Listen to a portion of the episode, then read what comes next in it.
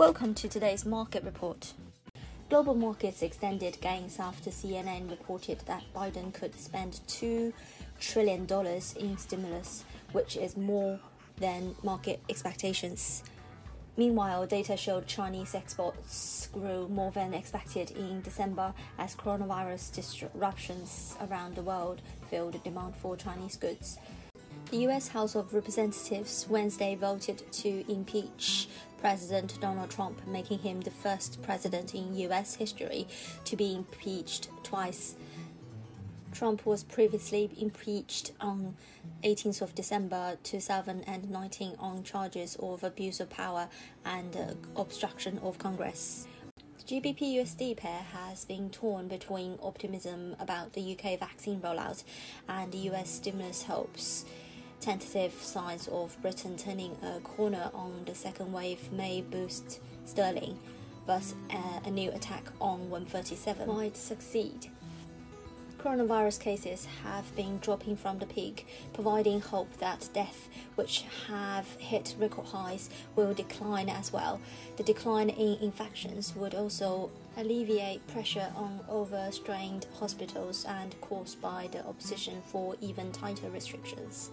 The UK vaccination campaign continues at full speed, hitting 4.52% of the population, the highest in the Western world. Investors are looking beyond the current misery and to the future. The faster a country inoculates its population, the quicker the economic recovery. Jerome Powell, chairman of the Fed, speaks later in the day and he may opt for taking the other dire- direction gradually tapering down the bank's support as the economy needs less of it. His colleagues at the Fed have been mostly rejecting the option of purchasing fewer bonds, but the focus on optimistic forecasts is supporting the dollar. Soft resistance awaits at 136.70, which was a swing high last week.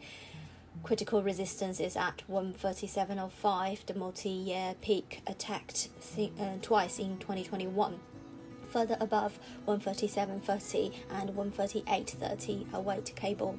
Cable has supported at 136.15, the daily low. It is followed by 135.45, a cushion from last week. The euro dollar pair is currently testing support from recent lows between 121.30 and 121.50.